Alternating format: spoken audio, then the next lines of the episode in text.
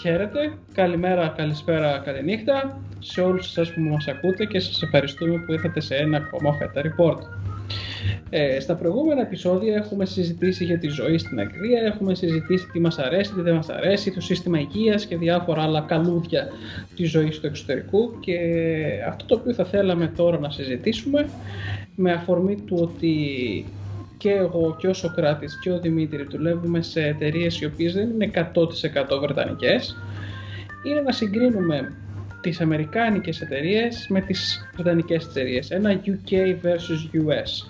Αυτό έχει να κάνει κυρίως με τον τρόπο συμπεριφοράς μας στην εταιρεία, με τον τρόπο εργασίας μας στην εταιρεία και γενικά τις, τις, διαφορε, τις διαφορετικές αντιλήψεις που έχουμε εμείς και οι εταιρείες προς εμάς. Ε, Κυρίως θα μιλάει ο Δημήτρης σήμερα και εμείς θα προσφέρουμε, θα συνεισφέρουμε σε αυτά που λέει ο Δημήτρης, γιατί αυτός είναι ο, το άτομο το οποίο έχει δουλέψει και σε αγγλική, βρετανική 100% εταιρεία και σε αμερικάνικη 100% εταιρεία. Επομένως, θα μοιραστεί τις εμπειρίες του μαζί μας και θα κάνουμε έτσι τη συζήτησή μας. Ε, να χαιρετήσω τον Σοκράτη, λοιπόν. Γεια σου, Σοκράτη. Χαίρετε και από μένα. Και να χαιρετήσω και τον Δημήτρη. Γεια σου, Δημήτρη. Χαίρετε και από μένα και να ξεκινήσουμε πρώτα με το γιατί αποφασίσαμε να κάνουμε, γιατί επιλέξαμε το συγκεκριμένο θέμα συζήτησης. Το επιλέξαμε γιατί κάνοντας τη σύγκριση έρχοντας έρθει από την Ελλάδα Αμερικής και Βρετανίας μπορούμε να αναδείξουμε και να συζητήσουμε το πώς διαφορετικές κουλτούρες καταλαβαίνουν το τι σημαίνει εργασία πώς αντιλαμβάνονται τις εργασιακές σχέσεις πώς θεωρούν ή ορίζουν ότι τι είναι κάποιος καλός εργαζόμενος ή κακός εργαζόμενος, πράγματα τα οποία είναι ευτυχώς ή δυστυχώς διαφορετικά από κουλτούρα σε κουλτούρα και σίγουρα από Ελλάδα συγκρινόμενα σε άλλες χώρες. Το δεύτερο θέμα για να θέσουμε έτσι την ε, περίμετρο της συζήτησης είναι το ότι για κάποια Αμερικάνικη εταιρεία να έχει έρθει εδώ είναι κάπως πιο διεθνοποιημένη. Επομένως, κάποια πράγματα τα οποία θα θεωρήσουμε συγκεκριμένα για τις Βρετανικές μπορεί ίσως να είχαμε αντίστοιχα προβλήματα αν ζούσαμε στις Ηνωμένες Πολιτείες. Αλλά οι εταιρείες που έχουν περάσει τον Ατλαντικό και έχουν έρθει εδώ είναι οι διεθνοποιημένες Αμερικάνικες και συνήθως είναι και λίγο πιο μεγάλες.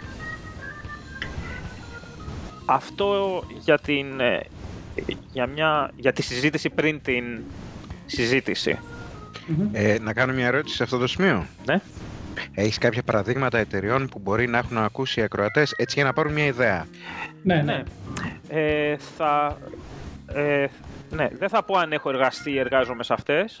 Όχι, γενικά παραδείγματα απλά. Απ' τη μία είναι, ίσως θα έλεγα, αμερικάνικες τις κλασικές πολυεθνικές που ακούμε, όπως τη McKinsey, Morgan Stanley, ε, Accenture για την πληροφορική.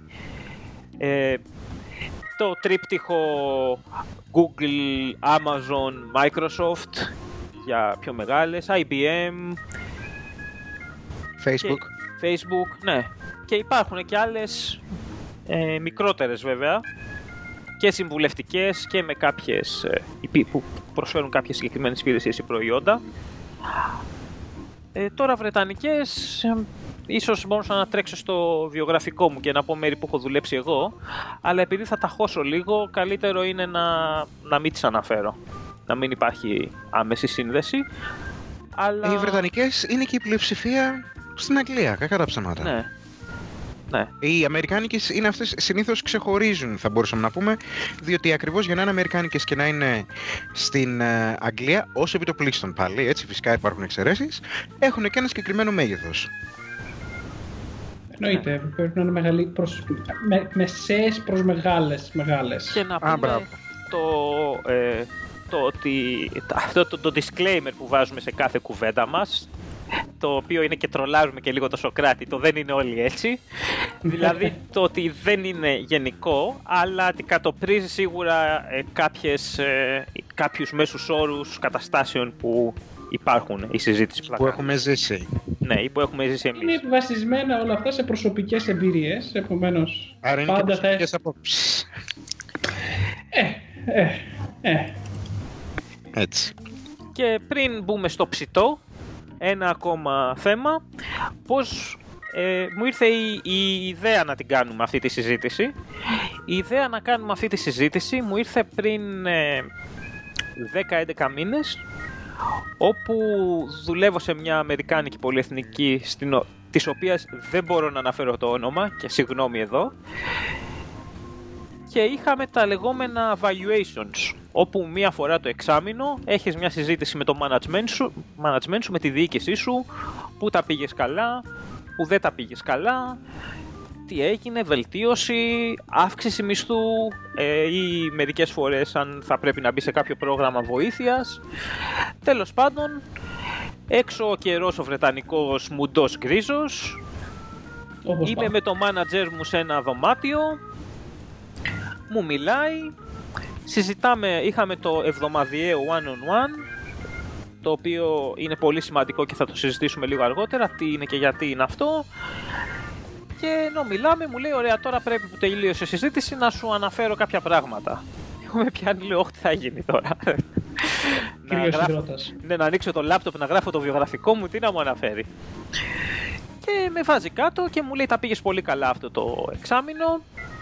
Ε, πήρες πρωτοβουλίες και με βάση το πόσο καλά έχεις πάει που ήταν πραγματικά εξαιρετικό και να σε ευχαριστήσω το Νατάλο μου ανακοινώνει αύξηση μισθού πόσο μπόνους θα έπαιρνα σε 1,5 μήνα που ήταν η- ο καιρός που δινόντουσαν τα μπόνους και, ποια, και πόσες μετοχές θα μου έδινε η εταιρεία. Και έμεινα εγώ κόκαλο γιατί Να δεν- πούμε ότι εγώ και ο Ιάσονας αυτή τη στιγμή μας τρέχουν τα σαλιά. Συνέχισε. Εννοείται, ναι, ναι, εγώ έχω σφουγγαρίσω σε λίγο. Και ε, μένω εγώ και λέω από τη μία. Ε, ε, Είχα σαν αυτά τα καρτούν που βλέπαμε μικροί που κάτι συμβαίνει και έχει ένα διαβολάκι και ένα αγγελάκι. Το αγγελάκι χοροπήδαγε γιούχου τον Ατάλο ή το διαβολάκι ξέρω εγώ, χοροπήδαγε, εντάξει τα κατάφερες ωραία, μια χαρά. Το αγγελάκι έλεγε πρέπει να τα πεις και στον υπόλοιπο κόσμο αυτά που συμβαίνουν για να βοηθήσεις. Ναι. Και αυτό το επεισόδιο, ας πούμε, το podcast έχει σχέση με αυτά που μου είπε το Αγγελάκι. Δηλαδή να μεταφέρουμε κάποιες εμπειρίες για να αποφύγουν, επειδή μου έχουν συμβεί και πολλά άσχημα, ε, να απο- βοηθήσουμε τους ακροατές μας να γλιτώσουν τα άσχημα και να κατευθυνθούν στα καλά, το οποίο είναι και το νόημα του Feta Report. Λοιπόν, Μάλιστα. τι έχω παρατηρήσει συγκεκριμένα με το Ηνωμένο Βασίλειο, που είναι το πρώτο θέμα.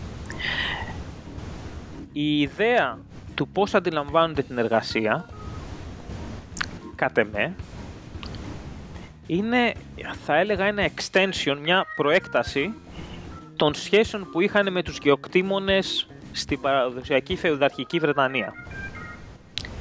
Κοινώς έρχεσαι σε μια εταιρεία, είσαι εργαζόμενος, κάθεσαι σε μια γωνία και έχεις συγκεκριμένα καθήκοντα και υποχρεώσεις, παίρνεις το μισθό σου στο τέλος και αυτό ήταν όλο.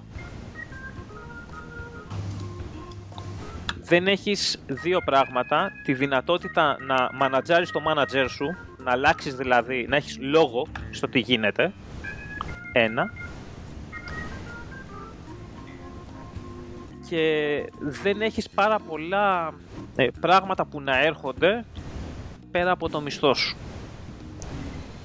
Στις Τι άλλο Αμε- θα μπορούσε να έρχεται δηλαδή πέρα από το μισθό; Μπόνους, πώς το εννοείς Για αυτό; μένα η, η εργασία, όταν εργάζεσαι με κάποιον, σε κάποιον, συγγνώμη, έχει κάποια σχέση εντός εισαγωγικών όπως είναι κάποιος, α, εντάξει είναι λίγο χιδέα αυτό, γάμος. Δηλαδή, ότι εγώ έρχομαι και δουλεύω στην εταιρεία σου και δεν πηγαίνω με άλλες εταιρείες, όπως άμα ήμουν contractor ή freelancer, Ναι. και εσύ, εκτός το ότι με πληρώνεις κάθε μήνα, έχεις, ε, είσαι υποχρεωμένος να ασχολείσαι με την καριέρα μου, πάει κάπου. Με τα skills μου, με τις δεξιότητές μου, να τις καλλιεργούμε και να τις κάνουμε καλύτερες. Ε, την ανέλυξη, δηλαδή ότι σε πόσο καιρό θα προαχθώ ή θα πάρω ε, καλύτερο μισθό. Τι έγινε. και να έχεις και κάποιο περιβάλλον όπου θα υπάρχουν κάποιοι κανόνες επικοινωνίας και εργασίας, ε, το πώς γίνεται το θέμα, οι οποίοι θα είναι καθαροί, γνωστοί και θα ισχύουν για όλους ή τέλος πάντων γενικά θα ισχύουν, εκτός από όταν δεν. Στις αμερικάνικες εταιρείες διαπίστωσα ότι αυτά υπήρχαν και ότι υπήρχε πιο πολύ μια νοοτροπία συμβολαίου. Δηλαδή ότι εσύ κάνεις αυτά, εγώ σου δίνω αυτά, αν από πλευράς εταιρείας υπάρξει κάποια παρατυπία, τότε η εταιρεία τη διορθώνει. Δεν είναι ότι, οκ, εντάξει, έγινε. Για παράδειγμα, άμα έχεις κάποιον ενοχλητικό μάνατζερ που σου δημιουργεί προβλήματα, μπορείς να πεις ότι ο τάδι μου δημιουργεί προβλήματα και θα πρέπει κάποιος να ασχοληθεί για το τι έγινε. Και ναι. επίσης έχω παρατηρήσει ότι και στις δύο πολυεθνικές που έχω ασχοληθεί, ε, υπήρχε, ε, δουλειά με την, υπήρχε θέμα με την καριέρα μου. Όχι μόνο, όπως είπαμε, δεν είναι μόνο το χρηματικό. Υπήρχε δηλαδή ότι αυτός ο άνθρωπος τι θέλει να κάνει στη ζωή του; Θέλει να κάνει management. Μήπως υπάρχει κάποιος τρόπος να τον βάλουμε σιγά σιγά στο management; Θέλει να αναπτυχθεί σε μια συγκεκριμένη τεχνολογία ή οικοσύστημα; Το έχουμε; Αν δεν το έχουμε, να του το πούμε; Ή έχουμε κάτι κοντινό; Δηλαδή, εγώ ήθελα ας πούμε, να μάθω λίγο γραφιστική και design και web design.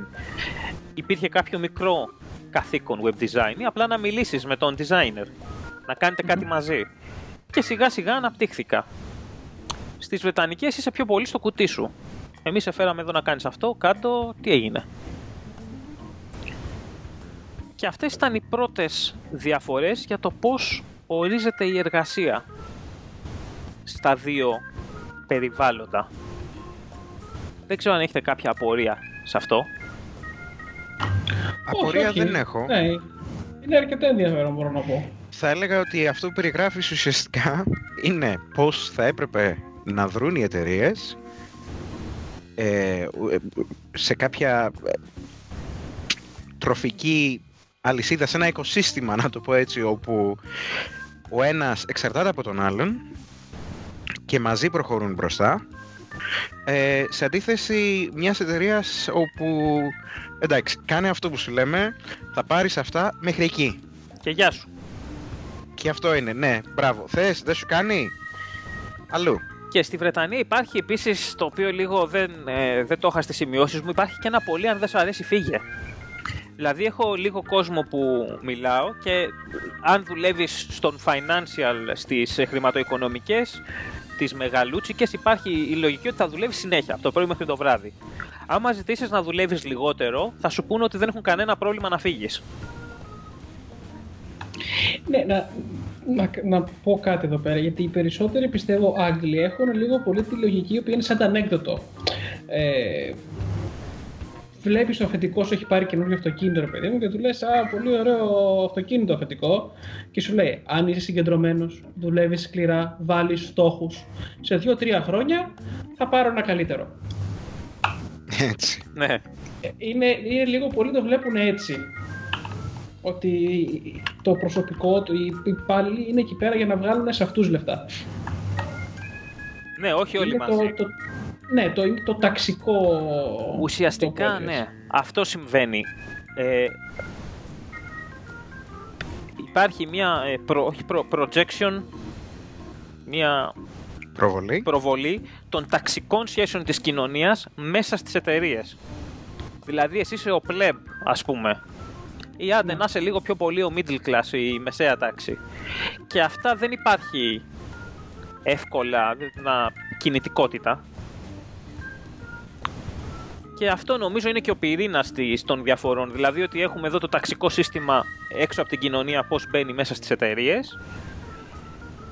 Και ενώ στις Αμερικάνικες υπάρχει η λογική του συμβολέου πολύ. Δηλαδή της συμφωνίας. Καταλήξαμε σε αυτό.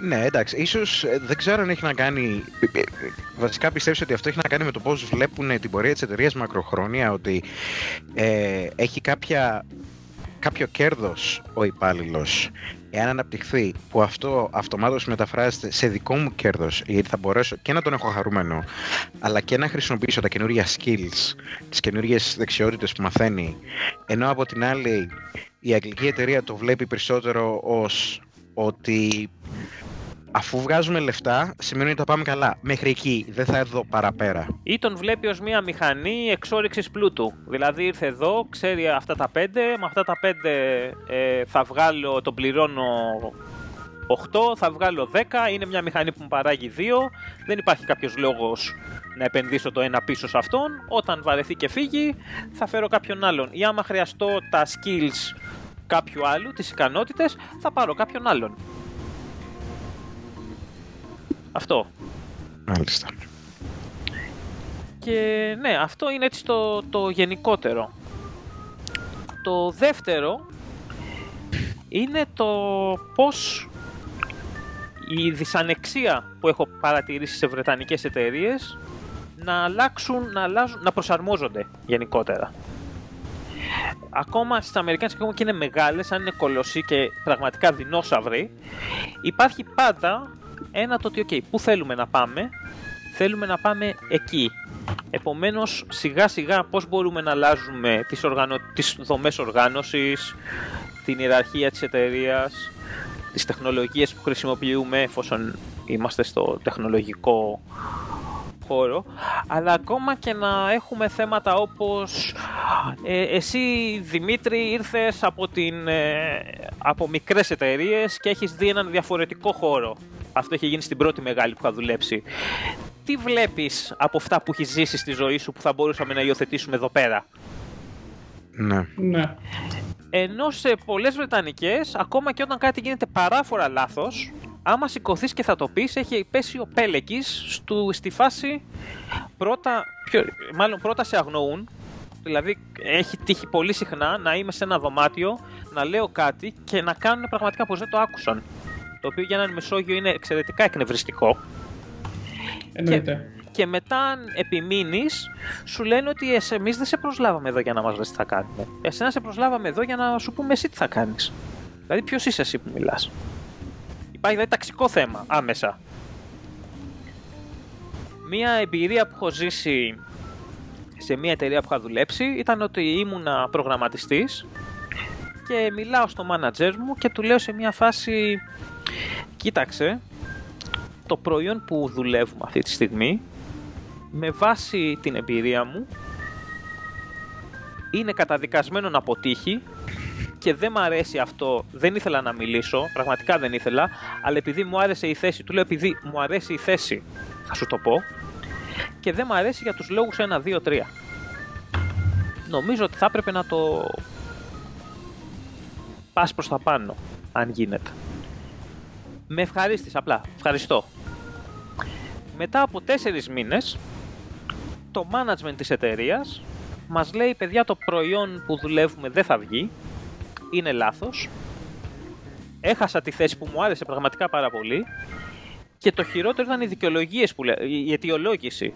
Η αιτιολόγηση ήταν ότι άμα είχα πει εγώ τα θέματα 1, 2, 3, αυτοί τα είχαν πει 2, 1, 3.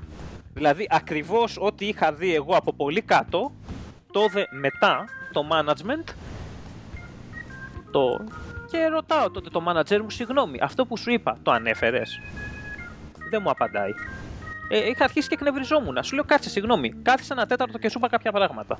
Βγήκανε αλήθεια. Τα είπες πουθενά. Άνθρωπέ μου. Και εκεί, επειδή δεν τον άφηνα, μου είπε όχι. Και του λέω γιατί όχι. Και μου λέει γιατί η δουλειά σου, μπλα μπλα μπλα μπλα μπλα μπλα. Εκείνος φοβόταν να πάει στο, στο αφεντικό του και να πει: Ξέρεις τι γίνεται, άκουσα αυτό, τι νομίζεις; Συμφωνείς, Ναι. συμφωνείς. Πιστεύεις ότι υπάρχει περίπτωση αυτό να γίνεται γιατί φοβούνται για τη θέση τους. Ότι α, άμα ο υπάλληλος από κάτω μου φανεί πιο έξυπνος από μένα, θα, το βάλουν, θα τον κάνουν αυτόν manager στη θέση τη δικιά μου. Όχι. Και ότι, έχει, ότι το middle management ότι είναι έτσι δηλαδή. Όχι. Γιατί σε αντίστοιχη κατάσταση που είχα, έκανα, είχα κάνει την ίδια κουβέντα σε αμερικάνικη εταιρεία στη manager μου τότε, που ναι, ίσως να έχει να κάνει και με τον άνθρωπο, δεν ξέρω, μου είχε πει ότι έτσι όπως είναι το project, για το ένα δεν μπορώ να κάνω τίποτα, για το 2 που λες ισχύει και το έχει αναλάβει το τάδε τμήμα, άρα είναι έξω από τα χέρια μας. Το 3 μας περνάει κάτι να κάνουμε και κάτω εσύ. Μάλιστα, Και το έκανα. μάλιστα. Νομίζω ότι υπάρχει αυτό που λέμε ε, Managing Up είναι ο αμερικάνικος τίτλος. Υπάρχει διάχυση πληροφορίας μόνο από πάνω προς τα κάτω στη Βρετανία. Και μάλιστα νομίζω είχαμε κάνει και μια κουβέντα με τον Σοκράτη ότι υπάρχουν φορές όπου σ- ζητάει ας πούμε η ιεραρχία από πιο ψηλά κάτι να γίνει χαμηλότερα οι άνθρωποι που είναι χαμηλότερα μπορεί να μην το έχουν καν καταλάβει καν και αντί να πούνε ότι «ΟΚ, δεν το κατάλαβα», κάνουν ό,τι τους κατέβει ώστε να το γυρίσουν πίσω και να πούνε «Α, αυτό κάναμε και να εξηγήσει ο άλλος «Όχι, εννοούσα το άλλο». Δεν υπάρχει δηλαδή και τόσο ακόμα και να πεις ότι δεν καταλαβαίνω τι μου λες. Εξήγησέ το μου. Ναι. Πάντως σίγουρα αυτό που περιγράφεις δεν είναι, είναι μια καθόλου ευχάριστη ε, κατάσταση μέσα στην οποία να, δου- να, να δουλεύεις και να πηγαίνεις κάθε μέρα. Έχει τα καλά της, έχει και τα κακά της, τα οποία θα τα συζητήσουμε σε... στο πότε κάποιος θέλει να δουλεύει σε τυπική βρετανική εταιρεία και σε κάθε τυπική αμερικάνικη. Ε, άμα δεν σε ενδιαφέρει τόσο πολύ η δουλειά σου ή η καριέρα σου, τότε το να είσαι σε ένα περιβάλλον που κάποιος σε σπρώχνει και σου λέει, OK, σκέψου για αυτό, σκέψου για εκείνο. Γιατί προφανώς εγώ αυτές τις σκέψεις που είχα πει πριν, τις είχα κάνει στον ελεύθερο μου χρόνο ή γυρνώντας από τη δουλειά σπίτι στο τρένο. Είχε βγει η δουλειά, είχε γίνει πιο. είχε δέσει λίγο και με τη ζωή μου. Αναγκαστικά. Ενώ άμα Μμ. είχα την αντίστοιχη λογική της εταιρείας, με το που βγαίνω έξω από την εταιρεία, ανοίγω το βιβλίο μου, τη μουσική μου Και τελειώνουν όλα. και τελειώνουν όλα. Ε, αυτό που λες και το έχω παρατηρήσει και εγώ γιατί δούλευα σε μια εταιρεία στο Nottingham για δύο χρόνια είναι το λεγόμενο όπως μου το, μου το λέγει η κοπέλα μου ε, μου έλεγε είναι το middle, middle class dream. Δηλαδή να έχω τη δουλίτσα μου να βγάζω τα λεφτάκια μου κάποια στιγμή να πάρω ένα δάνειο να έχω ένα σπίτι να μπορώ έξω να πηγαίνω να πίνω τις μπύρες μου άντε ένα-δύο ταξιδάκια το χρόνο και μέχρι εκεί. Και μετά να. Δηλαδή μία φούσκα, να το πούμε έτσι, μία, μία γυάλινη μπάλα, στην οποία είναι, έχω το δικό μου οικοσύστημα με φίλους, Όχι, Ένα εδώ ωραίο διαφωνώ. περιβάλλον. ένα ωραίο Εγώ- περιβάλλον. Και Εδώ, να δια... εδώ διαφωνώ, γιατί δεν πιστεύω ότι έχει να κάνει το middle, middle class dream, ότι αυτό έχει να κάνει με το αν είσαι εντάξει στη δουλειά σου ή όχι. Όχι, θέλω να πω ότι έχει να κάνει με το, με το γιατί δεν υπάρχει αυτή η έννοια του να ζοριστώ, να σπροχτώ, να κάνω Δεν κάτι. είναι, όχι, όχι, όχι, δεν είναι, γιατί αυτό που περιγράφει ο Δημήτρης δεν έχει να κάνει με το να ζοριστεί να κάνει κάτι καλύτερο. Είναι ότι έχουν τις πληροφορίες, κάποιος άλλος ζορίστηκε και τους το είπε, ζορίστηκε ο Δημήτρης δηλαδή και τους το είπε, το ξέρανε, απλά αποφασίσανε να το γράψουν στα παπούτσια τους. Ναι, ε, Έτσι, δεν και είναι ο- ότι και δεν ο είναι να λόγος- ζοριστούν λοιπόν. Ναι, Έτσι. και ο λόγος είναι αυτός, ο- κατά τη γνώμη μου, διότι αυτό που είπες νωρίτερα, ότι μπορεί να τους δείξει άσχημα και μπορεί να επηρεάσει το status quo και αυτή την τέλεια ισορροπία που έχουν δημιουργήσει. Όταν οτιδήποτε μπορεί να έρθει, έτσι, όταν, όταν έχεις, όταν η ζωή σου είναι ένα πολύ καλά τοποθετημένο τζέγκα. Έτσι, να το πάμε και με τη μεταφορά μας σήμερα. Και ξαφνικά έρχεται κάποιος και όχι απλά σου τραβάει ένα τουβλάκι, αλλά σου φέρνει ένα τουβλάκι το οποίο είναι σιδερένιο, έτσι, και σου βουλώνει μια τρύπα. Ακόμα και αν στο φτιάχνει, το γεγονός ότι αυτό κάποια στιγμή μπορεί να χρειαστεί είτε να τραβηχτεί είτε να μετακινηθεί, το θεωρείς ως πρόβλημα. Είναι ένα ξένο κομμάτι στο δικό σου το puzzle. Υπάρχει, ναι, υπάρχει ειδικά αυ- αυτό, ναι, δηλαδή δεν υπάρχει επίσης μία διάθεση α, α, το να ανοιχθείς στο διαφορετικό, ότι κάποιος συμπεριφέρεται διαφορετικά επαγγελματικά. Γιατί ίσως αυτό που είπες ότι άμα ο άλλος έχει, ασχολείται με το δάνειό του, δεν θέλει να έχεις σκορτούρες στη ζωή του. Δηλαδή, Έτσι. δηλαδή, άμα, δηλαδή θα πρέπει και εγώ να σκέφτομαι και να έχω προτάσεις μετά. Όπως έχει αυτός. Α, μπράβο. Δεν δίνει το καλό παράδειγμα. Και το οποίο υπάρχει. Υπάρχει. Γιατί βλέπεις πολλούς ανθρώπους ότι ασχολούνται γύρω από το δάνειό τους με το σπίτι. Γιατί σου λέει σε πέντε χρόνια θα πάρω άλλο επιτόκιο, θα το πουλήσω, θα πάω σε ένα μικρότερο, με τα λεφτά που θα μου μείνουν θα τα βάλω για επένδυση, σε 10 χρόνια θα πάρω ένα μεγαλύτερο. Ένα, και έτσι δεν τους ενδιαφέρει τόσο πολύ να πάρουν μια καλή αύξηση, για παράδειγμα.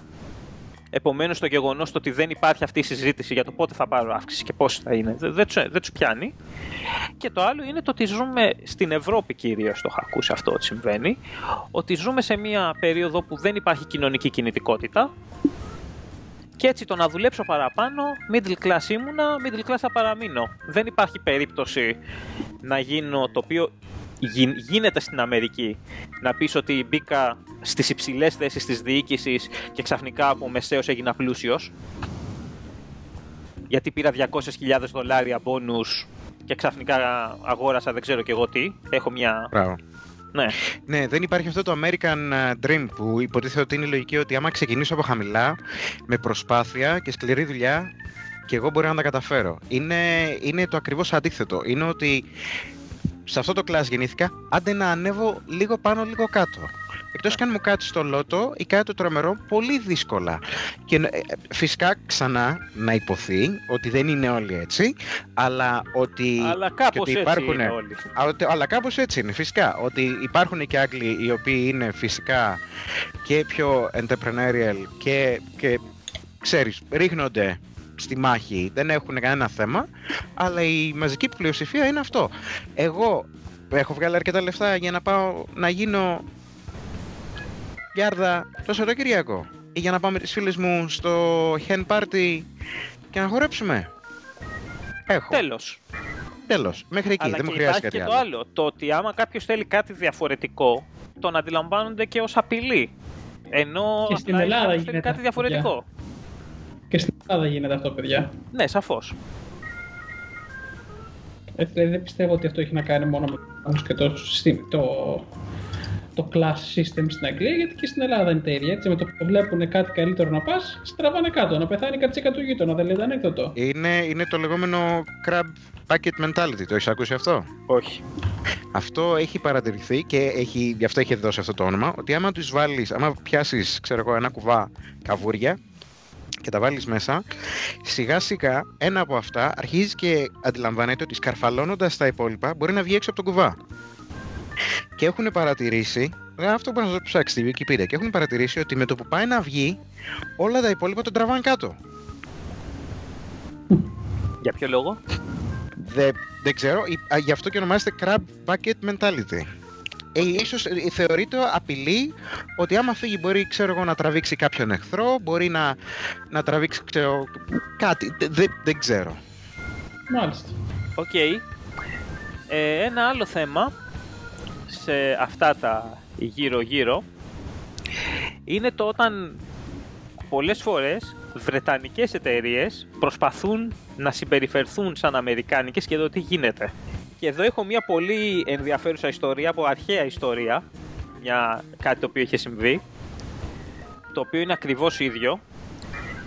Είναι με το ότι σε μια φάση, δεν ξέρω αν έχετε ε, ασχοληθεί με αρχαία Ρώμη, η αρχαία Ε. Ρώμη είχε το λεγόμενο, είχε πολύ υψηλή τεχνολογία για την εποχή στις Λεγεώνες. Δηλαδή είχαν κάποιες ασπίδες φοβερές και κυρίως είχαν το λεγόμενο Gladius, το σπαθί, το μ- μεσαίο σπαθί. Δεν ξέρω αν το έχετε υπόψη σας. Μμμ. Το οποίο είναι νομίζω ήταν ισπανική εφεύρεση, αλλά την υιοθέτησαν. Σε μια φάση όταν στον αρχαίο κόσμο, όταν ήταν της μόδας να έχει στρατό ο οποίος δίνεται έτσι, είναι- εξοπλίζεται έτσι, συμπεριφέρεται έτσι, υπήρχαν αρκετές χώρες, αν τις πούμε χώρες, βασίλεια ίσως, τα οποία είχαν στρατό ο οποίος έδειχνε ίδιος με το ρωμαϊκό. Δηλαδή είχαν τα ίδια, είχαν αγοράσει και όταν όμως ε, ε, ε, αυτός ο στρατός επιτίθετο σε Ρωμαίους ή αμήνετο από Ρωμαίους, οι Ρωμαίοι τους έκαναν λαμπόγιαλο. Πώς είναι αυτό με τον Αστερίξ και τον Οβελίξ, το ανάποδο. Και οι ιστορικοί που το ανέλησαν είδανε ότι ναι μεν είχαν υιοθετήσει κάποιες ιδέες ή κάποια εξωτερικά χαρακτηριστικά του Ρωμαϊ... της Ρωμαϊκής Λεγεώνας ας πούμε αλλά δεν είχαν υιοθετήσει το πώς οι Λεγεωνάροι ήταν δεμένοι μεταξύ τους το πώς ήταν δεμένοι με το στρατηγό το τι συνέβαινε στα σπίτια τους όταν φεύγανε το ότι δεν είχαν να ανησυχήσουν για το ποιος προστατεύει την οικογένειά τους για το πώς εκπαιδευόντουσαν, πώς κληραγωγούντουσαν και τα λοιπά απλά είχαν πάρει ένα, το ίδιο σπαθί από την ίδια από μια αντίστοιχη βιοτεχνία ας πούμε της εποχής και νομίζουν ότι αυτό ήταν όλο. Μου έχει τύχει αρκετές φορές και νομίζω έχει τύχει και σε κάποιους από εσάς να έχεις βρετανικές εταιρείες οι οποίες σου λένε ότι ναι, ξέρεις τι γίνεται; Θα έχουμε κάθε έξι μήνες συζήτηση για την καριέρα σου. Θα έχουμε κάθε τρεις και λίγο το πώς τα πηγαίνεις. Και όταν έρχεται το, το πώς τα πηγαίνεις, σου λένε ή πράγματα από τον πλανήτη Άρη, Δηλαδή, σε μια εταιρεία που δούλευα, όταν η εταιρεία πήγαινε καλά και θέλανε να δώσουν αυξήσεις για να κρατήσουν το προσωπικό, όλοι είχαμε πολύ καλές κρίσεις. Δηλαδή, όλοι τα πηγαίναμε τέλεια. Όταν η εταιρεία ναι. δεν πήγαινε καλά, ξαφνικά όλοι χρειαζόταν να δουλεύουμε παραπάνω. Κοίτα να δεις. Κοινώ το τι άκουγες στο valuation ανά εξάμεινο ήταν άσχετο με το τι είχες κάνει. Έπαιζε κάτι. Είχε να κάνει με την εταιρεία, ναι. Είχε ναι, να ναι, κάνει ναι, με την εταιρεία. Και μάλιστα, από ό,τι είχα δει στη συγκεκριμένη manager, κρατούσαν και σημειώσεις άμα έκανες κάτι λάθος και σου λέγανε ξέρεις δεν τα πας καλά γιατί κάνεις αυτό εδώ λάθος. Οπότε τους έλεγα hey, την πρώτη φορά που το είδες, γιατί δεν μου πες τίποτα. και η απάντηση ήταν βέβαια ότι τους είχαν πει κράτα δύο-τρεις σημειώσεις για τον καθένα. Οπότε, άμα δεν τα πηγαίνουμε καλά και τους δίνουμε άσχημο valuation, να τους λες και δύο δικαιολογίες. Έτσι. Και το δεύτερο που έχω δει στη Βρετανία είναι το ότι, στη, στο ίδιο μήκος κύματος, είναι το ότι πολλές φορές, άμα θες να προάγεις τη γραμματέα σου, ε, το γιο του κολλητού σου, τον, ε, το παιδί το οποίο φοβάσαι ότι θα, το, θα δουλέψει για κάποιους ανταγωνιστές, γιατί ο ιδιοκτήτης της ανταγωνιστικής εταιρεία είναι κολλητός του από το σχολείο. Η Άσονα. Τον βυσματούχο. Το βυσματούχο. Τότε χρειάζεσαι να έχεις μία, ε, μία, πώς να το πω, μια δικαιολογία ουσιαστικά και το σύστημα, το, το ίδιο μας κάνει και η κυβέρνηση ουσιαστικά, σου λένε ότι ξέρεις τι γίνεται, ε, ο άλλος τα πήγε καλύτερα, ενώ δεν τα έχει πάει καλύτερα οι άλλοι. Είναι απλά δικαιολογία για να... Απλά για να μην σου πει ότι δεν ναι. υπάρχει κάποιο justification, επειδή έχουμε εδώ τώρα στη Βρετανία και το transparency, τη διαφάνεια, το να υπάρχει ε, το ισοτιμία ή level playing field που το λέγει ο Κάμερον από το πρωί μέχρι το βράδυ, ότι σου εξηγεί ότι ξέρεις τι γίνεται, δεν είναι το ότι το άλλο τον προτιμούμε, απλά τα πήγε καλύτερα, γι' αυτό και γι' αυτό το λόγο, όπου είναι μπουρδες. Τα, τα ξέρω, αυτά τα έχω ζήσει και εγώ στην πρώτη εταιρεία κυρίως που δούλευα, ήταν καθημερινό φαινόμενο. Αυτό που έχω ζήσει εγώ είναι αυτό που είπες ότι κάνεις ένα εξάμεινο review στο οποίο μπαίνεις στο δωμάτιο και σου λέει ωραία, πώς θα πας, τι έγινε; Δηλαδή η, το μπαλάκι ουσιαστικά πέφτει πάνω σου στο να κάνεις συζήτηση καταρχάς. Το οποίο για μένα ήταν ένα μεγάλο λάθος, γιατί θα πρέπει να υπάρχει ένα παρεδώσε. Και είχα, δούλευα σε μια εταιρεία η οποία ήταν, ε, ήταν πολύ κλική. Κλική η αγγλική λέξη κλική. Δηλαδή ε, ε, είχε μια κλίκα ας πούμε γύρω από το αφεντικό που ήταν όλοι ξέρω εγώ γύρω 40-50 χρονών. Ήταν οι account managers οι οποίοι φέρναν τους πελάτες. Τους οποίους πελάτες υπήρχε ότι ήμασταν μια εταιρεία τεχνολογίας. Μπορεί να ήταν από τσαγκάρης μέχρι κάποιος ο οποίος ε, ξύριζε σκυλιά και ήθελε website. Και τους πουλούσανε φούμαρα και κάνανε πάρα πολύ κακή δουλειά και ήταν και yes men. Δηλαδή πήγαινε και του, του ζητούσε ο πελάτης, του λέει θα μου βάλεις, ε, ξέρω εγώ, ένα κόκκινο λόγο, ένα κάτι, ένα. Ε, και αυτός έλεγε ναι, ό,τι θέλεις. Με το οποίο, και ναι. ναι, μπράβο. Το οποίο και, σαν, και δεν κάνει καλό για το image της εταιρείας της δικής μας, αλλά ε, και, και δεν κάνει καλό για τον πελάτη. Απλά ο πελάτης πιστεύει ότι α, το κόκκινο τραβάει, οπότε ας βάλουμε κόκκινο σε όλο το site έχει τύχει πελάτης ο οποίος ήθελε όλο το background της σελίδα να είναι κατά κίτρινο. Γιατί αυτό ήταν το χρώμα της εταιρείας. Φυσικά τελείως δυσάγνωστο, έτσι, δεν μπορούσε να διαβάσεις τίποτα. Τέλος πάντων, ε, όταν λοιπόν, εγώ είχα λοιπόν το συνήθειο να, να κάνω αυτό το παράπονο ότι ξέρεις κάτι, δεν μπορούμε να το κάνουμε αυτό. Δεν μπορούμε ότι αυτός ο πελάτης δεν μπορεί να λειτουργεί με αυτόν τον τρόπο. ο, ο account manager, όχι ο πελάτης, ε, στο review μου είπαν μήπως να ήσουν πιο ήσυχος, θα τα πήγαινες πιο καλά. Μήπως να μην ήσουν τόσο vocal στις αντιρρήσεις σου. Ε, μήπως ξέρεις, που, σε αυτή την εταιρεία με λατρεύανε. Δηλαδή, ε, ε, φυσικά τα πήγαινα καλά σε αυτήν την εταιρεία γιατί η δουλειά μου ήταν σε ένα υψηλό επίπεδο. Και αυτό που τους χάλαγε ήταν ότι παρόλο που φυσικά ό,τι και να αντιμετώπιζα θα το έκανα καλά, ήταν ότι συνέχεια έλεγα ότι όχι, δεν πρέπει να γίνει έτσι. Οπότε σε κάποια φάση γυρνάνε και μου λένε Α, ξέρεις κάτι, θα πήγαινες και λίγο πιο γρήγορα προς τα πάνω. Άμα δεν ήσουν τόσο. Ξέρεις, άμα δεν παραπονιώσουν τόσο πολύ. Μπράβο, ναι. Όπου εκεί, ξέρεις, σου γυρνάνε τα μάτια. Λες, τι λες τώρα, σοβαρολογείς. Εγώ φωνάζω για το καλό της εταιρείας. Και αυτός φυσικά που, μου, που ήταν ο, ο team leader ο δικός μου, ήταν ακριβώς μέσα σε αυτή τη φούσκα που είπα πιο πριν. Κατάφερε και αγόρασε ένα σπίτι, όχι λόγω της δουλειάς του, που ήταν σε αυτήν την εταιρεία για 8 χρόνια και το παλικάρι είναι 30 χρονών. Έτσι. Ήταν σε αυτήν την εταιρεία για 8 χρόνια και μετά από 8 χρόνια κατάφερε να πάρει σπίτι μόνο και μόνο επειδή πήρε αποζημίωση που τον χτύπησε αυτοκίνητο. Μάλιστα. Μήπως έπεσε και στο αυτοκίνητο, ξέρω, τον έσπρωξε. Μπορεί, τόσο, δηλαδή τόσο λίγα λεφτά και τόσο λίγα benefits είχε μετά από 8 χρόνια. Αλλά τι, τι είχε. Ήταν κοντά στην οικογένειά του, εκεί που είχε μεγαλώσει, στη γειτονιά του. Ήτανε, είχε τους φίλους του από τη δουλειά που τους ήξερε 8 χρόνια και βγαίνανε μαζί για πύρε. Έτσι. Μπόρεσε και πήρε και το, και το αυτοκίνητο. Είχε και μια ψηλό θεσούλα team leader και ένιωθε κάπως. Σου λέει εδώ είμαι. Είχε πρόγραμμα. Τι πρόγραμμα. Ναι, Αυτό δεν είναι. στερήθηκε τίποτα. Ενώ Αυτό είναι. σε Δεν αντί- χρειάζομαι κάτι παραπάνω στη ζωή μου. Δεν χρειάζεται τίποτα πε- περισσότερο. Ναι.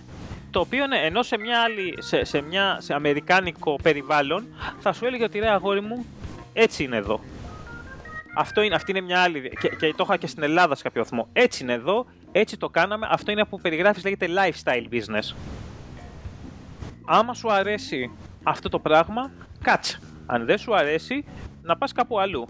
Και πώς μπορούμε, που μου έχει γίνει και τέτοια συζήτηση, πώς μπορούμε να σε βοηθήσουμε να πας στην επόμενη εταιρεία; Μπράβο. Ενώ Αυτά να πούμε και τα καλά των Αμερικάνικων, διότι νομίζω τα έχουμε πάρει. κακά, τα κακά, Α, τα κακά. τα κακά, γιατί δεν έχουμε πει τα, κα- τα κακά μέχρι στιγμής. Ενώ στην, στη Βρετανία έρχεται και σου λέει έτσι είναι, έτσι πρέπει να είναι ο εργαζόμενος. Γιατί αυτός βλέπει μέχρι εκεί, Αυτό. Αυτ- ε, ενώ ναι, έχεις δίκιο. Στην Αμερικάνικη αναγνωρίζουν ότι μπορεί να μην είναι ο σωστός τρόπος.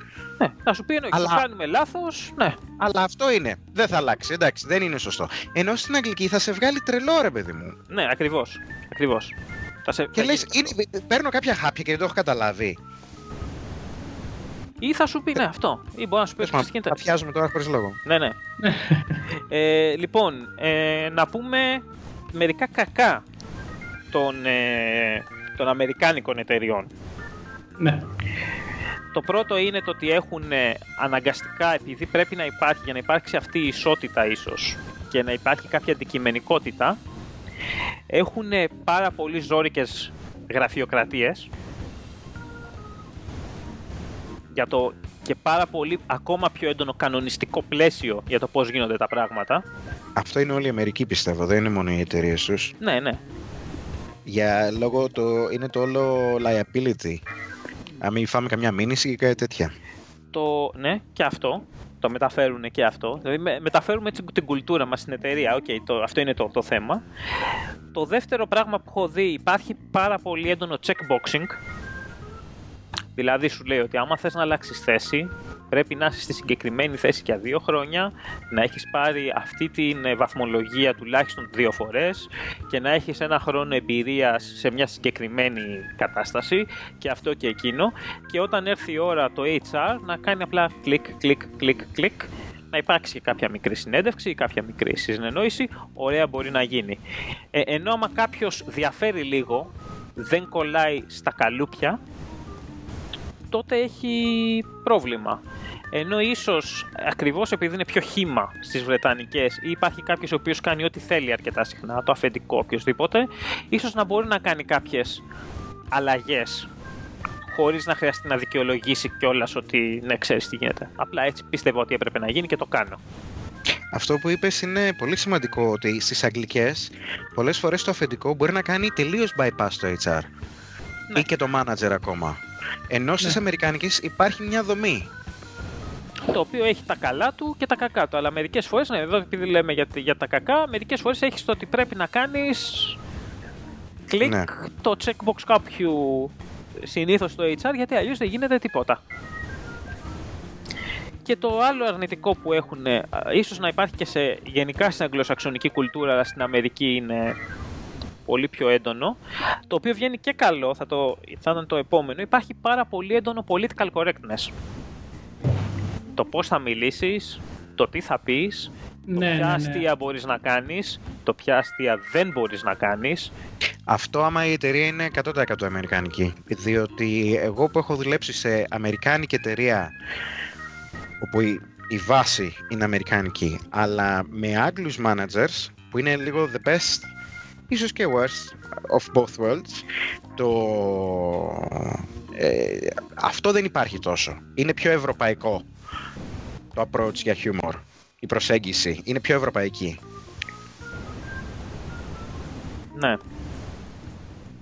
Το καλό, και εδώ είναι κάτι που έχει να κάνει για την ε, μετανάστευση, είναι το ότι στις Αμερικάνικες έχω δουλέψει, δεν έπρεπε για να καταλάβω την κουλτούρα της εταιρείας, υπήρχε κάποια εκπαίδευση, δεν έπρεπε να μυρίσω τα νύχια μου.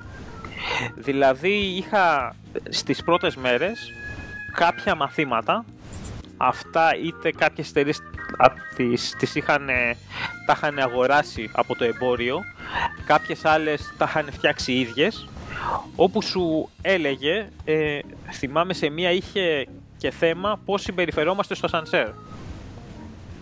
Άντε. Δηλαδή πότε θεωρείται ότι είσαι αγενής στο να σπρώξεις κάποιον να μπεις πρώτος, ε, τι φαγητά θα πρέπει να φέρνουμε στη δουλειά που έλεγε να μην φέρνετε φαγητά που έχουν σκόρδο ουσιαστικά αυτό ήταν το μόνο που είχε πει για να μην μυρίζετε. Αλλά ήξερες την κουλτούρα και σου έλεγε ότι άμα τα κάνεις όλα αυτά είσαι καλυμμένος. Ήξερες τους κανόνες του παιχνιδιού. Ενώ στην, ίσως να υπάρχει γενικά στην Ευρώπη θεωρούν ότι πρέπει να συμπεριφέρεσαι στις Βρετανικές σαν Βρετανός και ok, make sense. Δηλαδή, ok. Αλλά και δεν υπάρχει κάποιος να σε εκπαιδεύσει. Δηλαδή, το ότι πώς, θεω... πώς φέρνω μια διαφωνία με το manager μου. Πρέπει να το μάθεις μόνος σου. Το οποίο άμα είσαι, πα- πα- αν έχεις μεγαλώσει εδώ, είναι αυτονόητο. Όπως λέγαμε πριν, ότι μέχρι που σε παίρνει, ότι δεν πρέπει να τους λες αυτό που πήγα εγώ να του πω, ότι ξέρεις τι γίνεται όλο το τμήμα έχει ένα πρόβλημα ενώ, ε, σ- ενώ βγαίνοντας από άλλη χώρα σε μια Αμερικάνικη, ξέρεις περίπου πώς παίζεται το παιχνίδι. Και τι μπορείς Ε, Εντάξει, να αυτό έχει να κάνει και με κοινή λογική ίσως. Ε, δεν ξέρω αν είναι καλό ή κακό. Δηλαδή, ε, τόσο πια που δεν χρειάζεται να σου κρατάνε το χέρι, ίσως. κάνεις. Ναι, οκ. Δεν είναι κακό όμως να βλέπεις το τι γίνεται. Για στο εξήγουνε. παράδειγμα, ε, υπάρχει ότι, ότι άμα έχεις ένα πρόβλημα, μπορείς να το συζητήσεις στο one-on-one.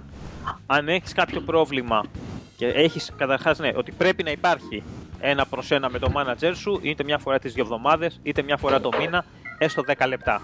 Που πάλι στις Βρετανικές δεν το είχα δει αυτό, ήσουν στη γωνία σου, όποτε ήθελες σου μίλαγε. Και αν ήθελε. Ε, Ε, συγγνώμη, σε αυτό μπορώ να κάνω vouch κι εγώ, γιατί τώρα εγώ είμαι σε 100% βρετανική εταιρεία. Όπου ούτε one-on-one έχουμε. Ούτε evaluations έχουμε. Τίποτα δεν έχουμε. Απλά υπάρχουμε. Αυτό. Και ότι αν θ- έχεις πρόβλημα, μπορείς να το αναφέρεις εκεί. Αν Ναι. το ανέφερες και δεν έγινε τίποτα, τότε μπορείς να, το, να πας στο HR. Μπορείς όταν είχα έρθει, εμφανίστηκε κάποιος από το HR, κάποια, η οποία μου έλεγε ότι όταν έχει γίνει αυτό και εκείνο και εκείνο, μπορείς να έρθεις σε μένα. Δεν, δεν έχει γίνει τίποτα από όλα αυτά, αλλά ξέρω στο πίσω μέρος του μυαλού μου ότι άμα χρειαστώ και ότι υπάρχει θέμα, μπορώ να πάω να της μιλήσω. Και τώρα στη συνέχεια μερικές ε, άλλες εμπειρίες. Ε, Εγώ προσωπικά είμαι αρνητικός όπως έχετε καταλάβει στο να δουλεύει κάποιος για βρετανική εταιρεία. Είναι, θα φέρω άλλα δύο πράγματα τα οποία είναι πολύ σημαντικά και τα έχω δει εδώ. Το πρώτο είναι το ότι σε πολλές βρετανικές αυτός ο οποίος τρέχει την ιστορία και είναι ο βασιλιάς εσωτερικά όπως στην ιστορία που είπε ο Σοκράτης είναι αυτός ο οποίος κάνει τις πωλήσεις. Ναι. Δηλαδή, βρίσκω έναν πελάτη και και υπάρχει επίσης και η κουλτούρα του ενός μεγάλου πελάτη ή των δύο μεγάλων πελατών, ο οποίος πληρώνει ένας, δύο, τρεις, κολλάω σε αυτόν και κάνω ό,τι μου λέει. Ό,τι μου λέει. Ή με, με βάση, εντάξει, με κάποιες μικροαλλαγές. Δηλαδή το ζήτησες κίτρινο, κίτρινο. Το ζήτησες πράσινο, πράσινο. Θες ε, κάτι από το εξωγήινο εντελώς, ναι, ναι, ναι. Ενώ σε, σε αρκετές αμερικάνικες μπορεί να υπάρχει λογική, μάλλον υπάρχει λογική ότι πουλάω, μπορώ να πουλάω όγκο σε πολλούς πελάτες. Κλασικό παράδειγμα είναι η Amazon. Η Amazon δεν έχει κάποιον πελάτη ή η Google δεν έχει κάποιον πελάτη τον οποίο αν τον χάσει η εταιρεία θα βρεθεί εκτός τροχιάς και μπορεί να κλείσει. Οργανώνουν το πελατολόγιο τους έτσι ώστε οι πελάτες τους να, να έχουν αντίστοιχο μέγεθος με την εταιρεία ή πολύ μικρή. Ενώ στη Βρετανία έχω δει ότι πολλοί φτιάχνουν consultancies ουσιαστικά, συμβουλευτικές, που βασίζονται στις πωλήσεις και άμα χάσουν το χι πελάτη, φύγαν όλα. Εμείς. Απλά έχουμε μόνο έναν πελάτη μεγάλο. Έχουμε και μικρούς, αλλά ένας είναι, αν πήγε ένας συγκεκριμένος, την κάτσαμε. Έχουμε, μας, είμαστε φτάσαμε σε τέτοιο σημείο που μας έχουν αγοράσει το 51% στον group τους μέσα. Και αυτό έχει το εξής πρόβλημα, ότι ο πελάτης συμπεριφέρεται στην εταιρεία όχι ως κάποιον με τον οποίο του συμπεριφέρεται, δεν θέλω να βομολογήσω, σαν ε, το χώρο που εκφράζει πράγματα που δεν μπορεί να τα εκφράσει εσωτερικά, πώς να το πω. Δηλαδή... Να το δηλαδή- εκφράσω, περίμενε, να το εκφράσω εγώ αλλιώς. Ότι σου συμπεριφέρονται όχι σαν να είσαι consultant, σαν να είσαι τρίτος ο οποίος σε πληρώνει για να τους προσφέρεις κάποιες υπηρεσίες. Ε, σου συμπεριφέρονται σαν να είσαι in-house ναι. υπάλληλος τους. Και χειρότερα. Γιατί ένα παράδειγμα που έχω δει να συμβαίνει είναι αντικρουόμενες ε, να σου λένε πράγματα τα οποία τα κυρώνει το ένα το άλλο. Να σου λέει το θέλω να είναι έτσι και αλλιώς.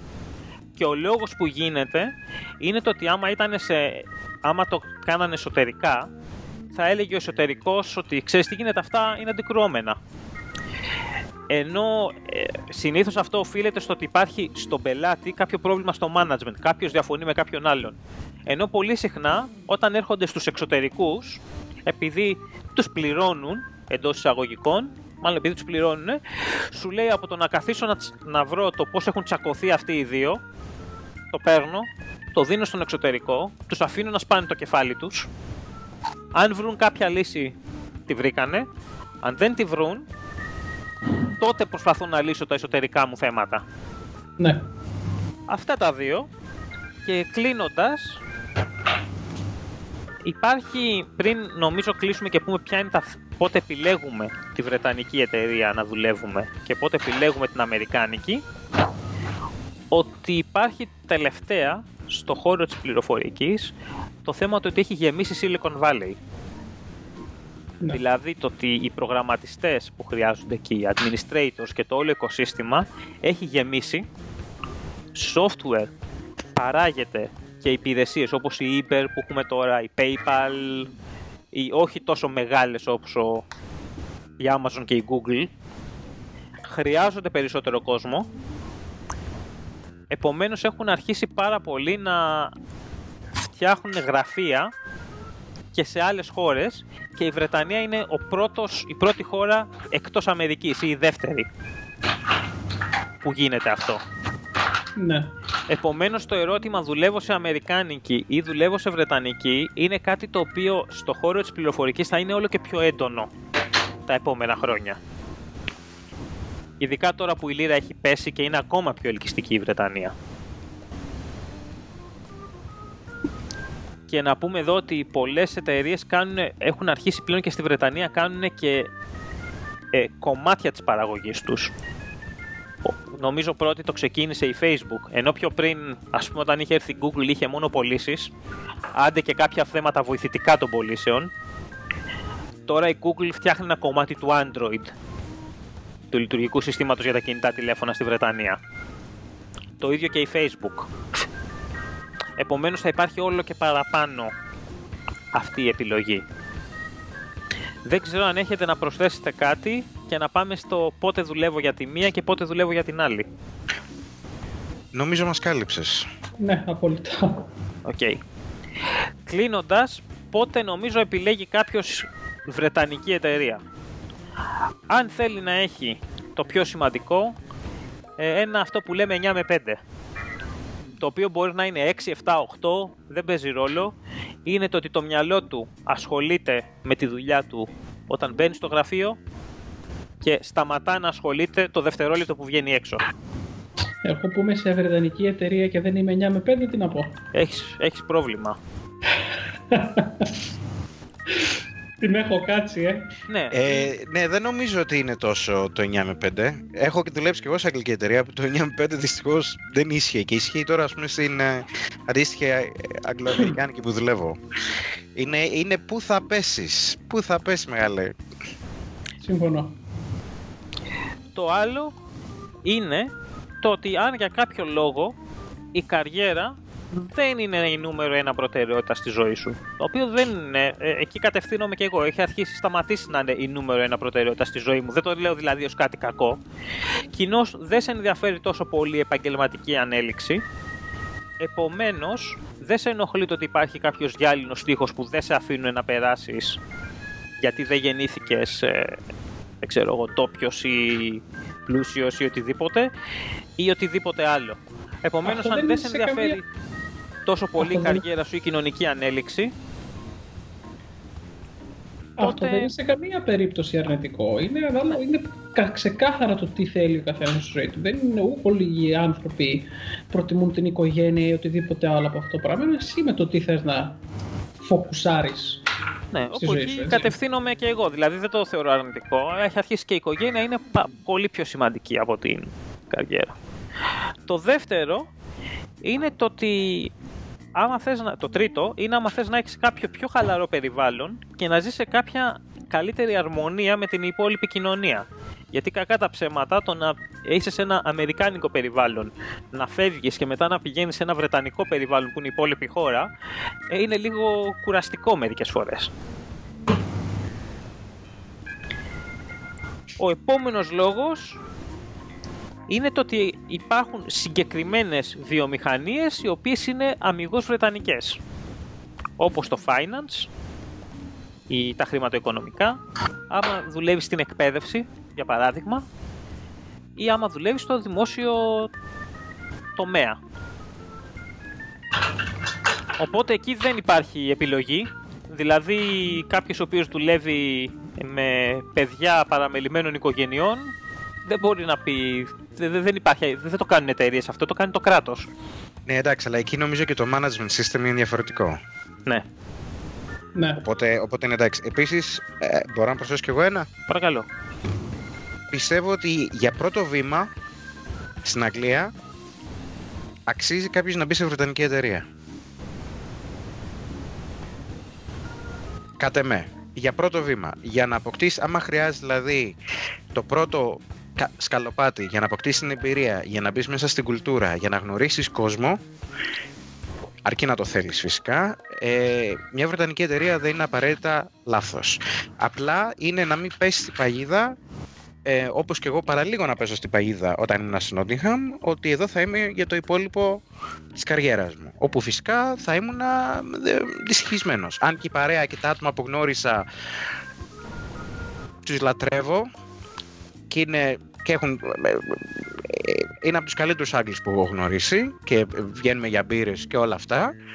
Δυστυχώς το περιβάλλον της, ε, της δουλειάς, πέρα από αυτό, δεν αξίζει. Αν λοιπόν μπορείς να κοιτάξεις πέρα από αυτό, νομίζω ότι σαν πρώτη εταιρεία, μια αγγλική εταιρεία δεν είναι άσχημη. Ναι. Και τέλος, άμα θες να έχεις λιγότερη πίεση στο να δίνεις το παραπάνω κάθε φορά ακριβώς επειδή οι Αμερικάνικες έχουν τις, αυτό της καριέρας που πρέπει να την, ε, να την ε, ασχολείσαι μαζί της, πρέπει κάθε φορά που κάνεις κάτι και τα καταφέρνεις, μετά έχεις τον επόμενο στόχο, το επόμενο καρότο όπως λέμε αρκετά συχνά. Επομένως, άμα δεν θες, θες να πεις ότι ξέρεις τι γίνεται. Έφτασα και εγώ μπορώ να πω ότι κάνω αυτά τα πράγματα. Και θέλω να συνεχίσω να κάνω αυτά. Δεν θέλω παραπάνω. για προσωπικούς ναι. οικογενειακούς λόγους, τότε βολεύει. Ακριβώς γιατί δεν έχεις και κάποιο περιβάλλον το οποίο σε σπρώχνει να κάνεις το κάτι παραπάνω κάθε φορά. Αυτή ήταν η δική μου λίστα και τα ανάποδα είτε στα πληρωματικά ισχύουν για το γιατί κάποιος έπρεπε να πάει σε Αμερικάνικη. Δηλαδή, ναι. σε αντιδιαστολή αν θέλει κάτι παραπάνω από τη δουλειά του ή θέλει να ασχολείται, είναι πιο ταυτισμένος σαν άνθρωπος με το, με το ποιο επάγγελμα κάνει, θα πρέπει να πάει άμα θέλει να βελτιώνει και να καλλιεργεί την καριέρα του για να μπορεί να έχει, γίνεται καλύτερος κάθε φορά. Άμα θέλει μια αξιοκρατία γιατί δεν θέλει να συμπερι... του συμπεριφέρονται διαφορετικά γιατί θα από άλλη χώρα ή να έχει κάποια κομμάτια της κουλτούρας την οποία δεν ξέρει και να κρίνεται με βάση αυτά τα οποία έτσι και αλλιώς θα χάνει πάντα ή τα πρώτα χρόνια.